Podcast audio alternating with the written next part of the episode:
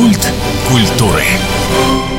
У микрофона Анастасия Магнус. Здравствуйте. Старейший и единственный на Дальнем Востоке толстый литературный журнал «Дальний Восток» в октябре отпразднует свой юбилей. И самое время начинать эти предпраздничные хлопоты. По традиции у нас это эфир. Чем запомнился этот год? В студии у нас сегодня главный редактор журнала «Дальний Восток» Александра Викторовна Николашина. Здравствуйте. Добрый день. И редактор отдела поэзии Елена Ральдовна Добровенская. Здравствуйте. Журнал старейший. Ну, один из самых старых в стране. Реликтовый. Реликтовый, да. Почти век. 90 лет – это большой возраст. Появился он здесь. Дальний Восток обживали так, осваивали активно. Приехало очень много всяких людей. И были такие Вячеслав Афанасьев, Анатолий Гай, поэты. И они были прекрасно знакомы с Фадеевым, который уже к тому времени был председателем Союза писателей Советского Союза. Они с ним дружили, потому что они знали по Владивостоку, по Благовещенску. Печатать печататься им, беднягам-то, было негде, хабаровским писателям. Их было уже много, ну, рукописи посылать это очень долго, это не дойдет. Интернета еще Интернета не было. не было, да. Даже самолеты летали, почти два дня самолет летел. То есть вот Анушка, она вот так вот через каждые 10 километров садилась. Ну и вот они приехали, значит, в Москву, зашли к Фадееву и сказали, вот, Саша... Журнал нам надо.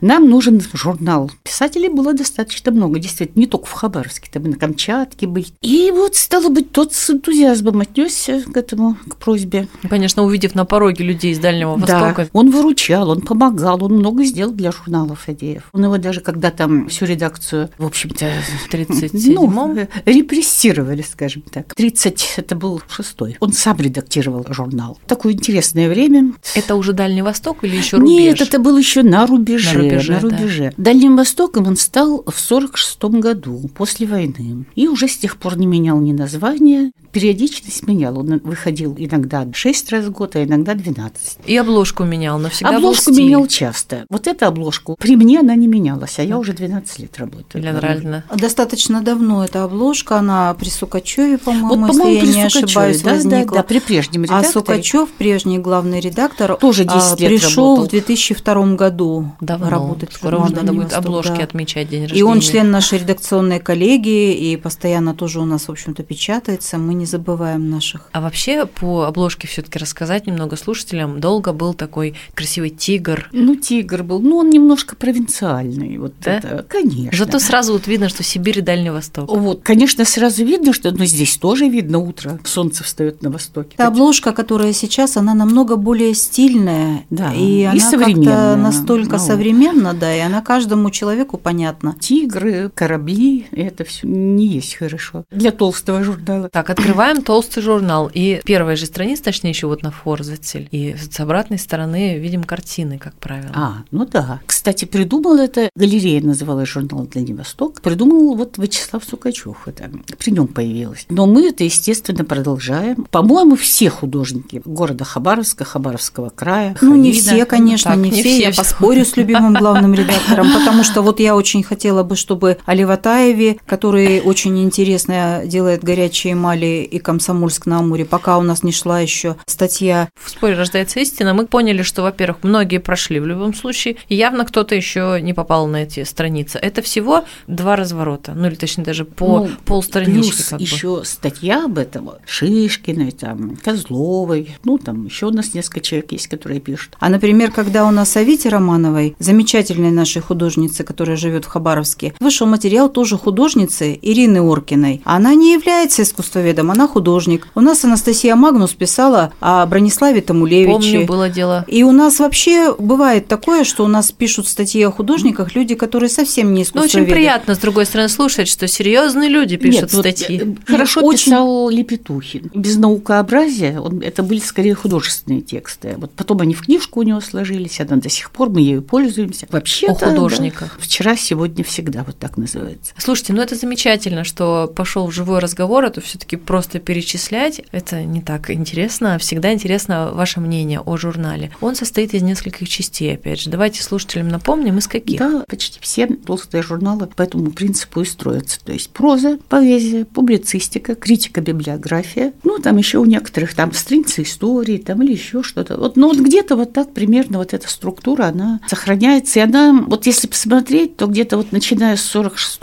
года, она почти не изменилась. Там появлялись новые, там были какие-то разделы для детей там были. Потом, видимо, отказались от этого, сказать. Отказались, потому что критики читали только детский отдел, отказывались читать серьезную прозу. Ну, просто потом решили, что это, то есть, не может быть общим таким журналом. Это не семейный журнал, это литературный журнал все таки Вот, наверное, поэтому отказались. Одна из относительно новых рубрик, ну, поправьте меня, это вот культура и искусство. Вячеслав Сукачев работал с 2002 года. Конечно, это относительно новое. Ну, то есть это получается 21 год. Про культуру и искусство дело в том, что писали даже еще при первых редакторах, там еще когда Арсеньев печатался, когда там был редактор Шацкий, было там про культуру, про театры были, про премьеры, это все было. Там не было такой рубрики просто вот. Ага. Не было это из журнала в журнал, как да, сейчас. Из журнала в журнал, Во-первых, регулярно. а во-вторых, там не было, насколько я понимаю, картинок. Ну, да, картинок да, не это было, вот картинок не недавно. было. А вот эта вот рубрика по живому следу, это уже вот достаточно недавно Да, это совсем. Елена Ральдовна придумала. Э, Выросла из строчек Бориса Пастернака, замечательного поэта и прозаика. Другие по живому следу пройдут твой путь за пятью пять, но поражение от победы ты сам не должен отличать. Хрестоматийное, в общем-то, стихотворение, и в какой-то момент я его перечитала, меня это как-то так ударило, потому что я помню, была программа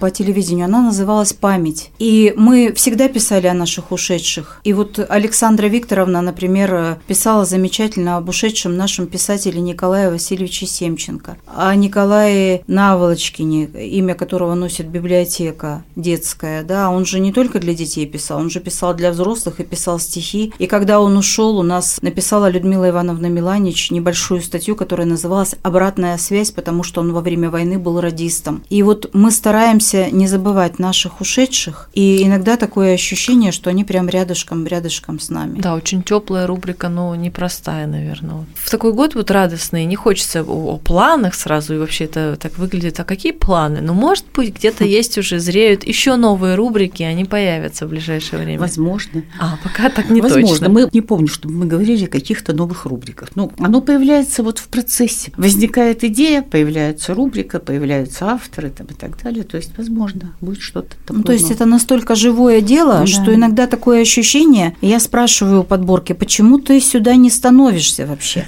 Почему? А оказывается, вот ну не складывается журнал, не складывается, и вдруг появляется какая-то подборка, например, часто я нахожу автора, и чаще всего это очень хорошие стихи, и вот она встает, и сразу все, я уже могу бежать к Александре Викторовне и издавать это. И рубрика «Культура и искусство» – это тоже моя рубрика, и я очень рада, что она мне, так сказать, досталась, потому что это необыкновенно интересно, правда. Вообще часто это бегство друг к другу с литературными вопросами происходит. Как вот Конечно, про кухню немножко. Бегаем. Часто, конечно. Бегаем.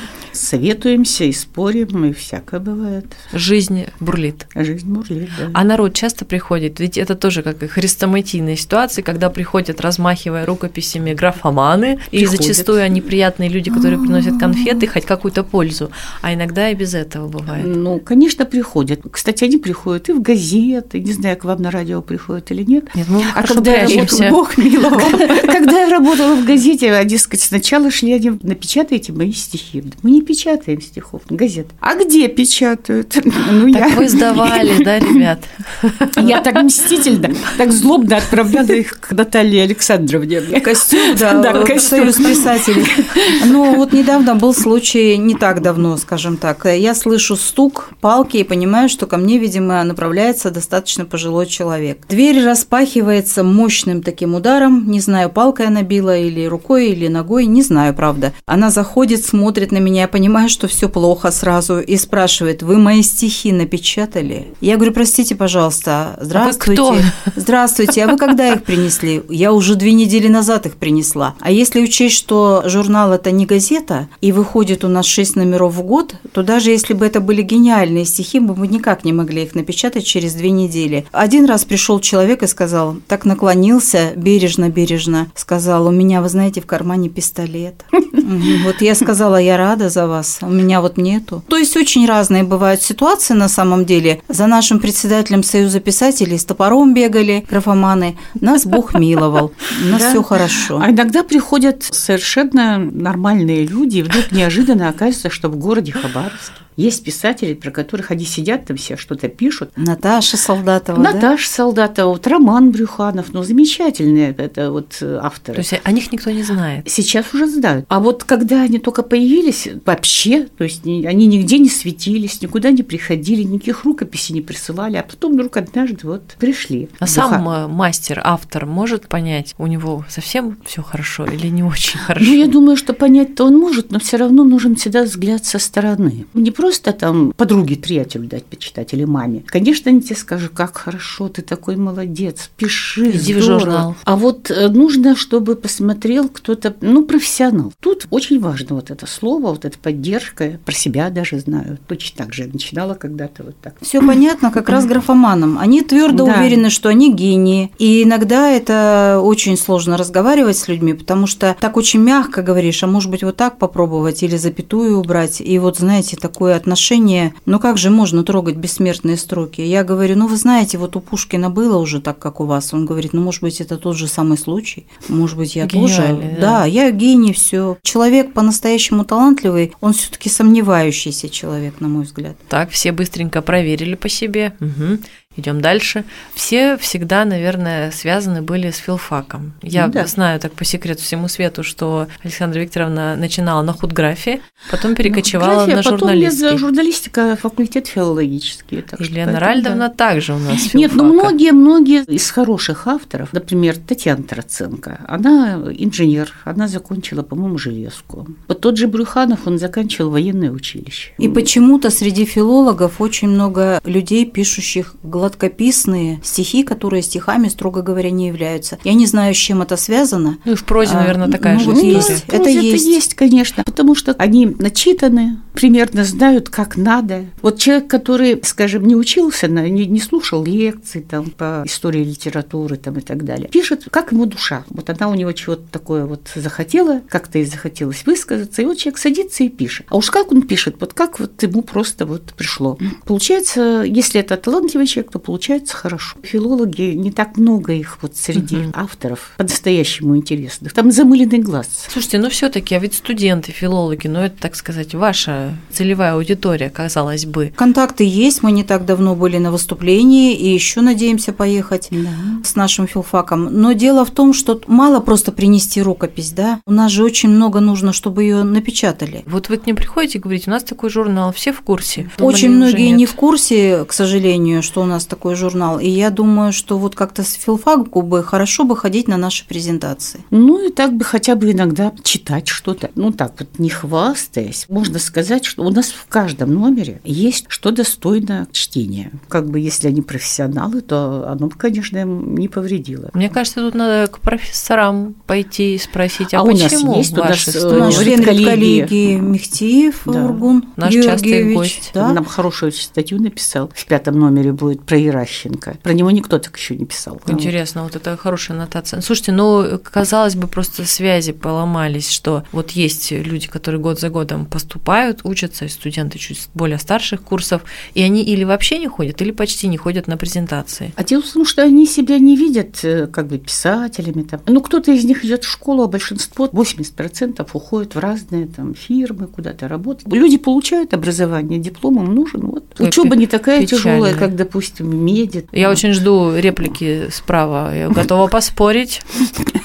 Нет, я просто хотела сказать, что насильно же их педагоги не загонят, какие бы там ни были замечательные педагоги, да? Мы когда пришли, нас потом обступили ребята, и им было интересно, действительно интересно. Может быть, не каждый раз, не каждый человек может и хочет пойти на презентацию, хотя это происходит в библиотеке, поскольку журнал наш относится к краевой научной библиотеке. И это совсем близко, происходит в замечательном, знаменитом Тигровом зале. Иногда бывают настолько дивные презентации, ну просто, знаете, концентрация. Вот Александра Викторовна заговорила про пятый номер. Статья про Иращенко. Иращенко – это один из лучших поэтов наших. Он очень давно ушел, он в 89 году погиб. Но он до такой степени мощные стихи, до такой степени свой взгляд, и о нем прекрасно писал и Арсений Москаленко, и Валентина Николаевна Катеринич. Но Александра Викторовна абсолютно права, так как Вургун Георгиевич Мехтиев написал, никто не писал. Это потрясающая статья с глубоким-глубоким пониманием одиночества вот этого человека, Виктора Иращенко, и с глубоким пониманием его творчества, как бы как человека. Мне такое ощущение было, что это писал поэт. Хотя, насколько я знаю, Мехтиев не поэт. Как захотелось прочесть вот эту статью. статья. Вообще, пятый номер очень интересный, очень насыщенный. Ну, конечно, мы его, мы его делали, мы его собирали. Ну, ждем очень сильно. Буквально в заключение, поскольку времени уже немного, есть еще один номер особенный. А. Спецвыпуск. Спецвыпуск, да. Это отдельная длинная история.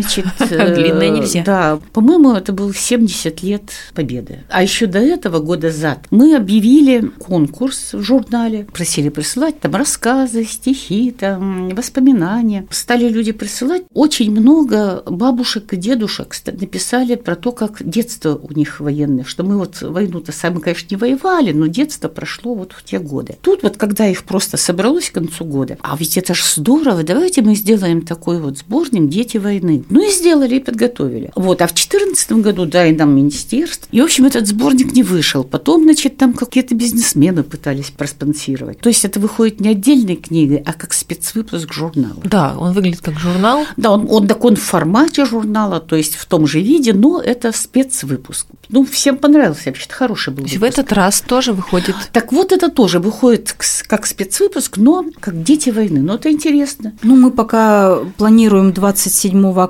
сделать большую презентацию. После того, как 18 октября у нас пройдет торжественная часть, когда это будет э, в Тюзе, да, уже нам сказали, Мгм. что это будет в Театре юного зрителя. Это будет празднование 90-летия журнала «Дальний Восток». Поздравлять, видите, не разрешили. То есть сказать мне нечего в Ну, конце. поэтому- пожелайте чего-нибудь нам Вот это хорошее. Вот. Мы вам желаем почаще приходить в эту студию, рассказывать новых авторов без топоров, пистолетов и всякой ерунды. Чтобы долго-долго журнал на бумаге выходил. Это очень Чтобы ценно. не ушел в электронные. Как боялись, что книги уйдут. Нет, книги все равно останутся. Книги, они будут выходить, хотя, конечно, большая часть, весь поток пойдет в электронки. Также и журналы, то есть основные тиражи будут уходить туда. Но какая-то часть бумажных носителей все равно останется. Без этого никак. Прекрасно слышать, это очень приятно, и с вами общаться тоже большое удовольствие. Напомню, что в гостях у нас были главный редактор журнала «Дальний Восток» Александра Викторовна Николашина и редактор отдела поэзии Елена Ральдовна Добровенская. Спасибо. До свидания. Меня зовут Анастасия Магнус. До встречи в эфире.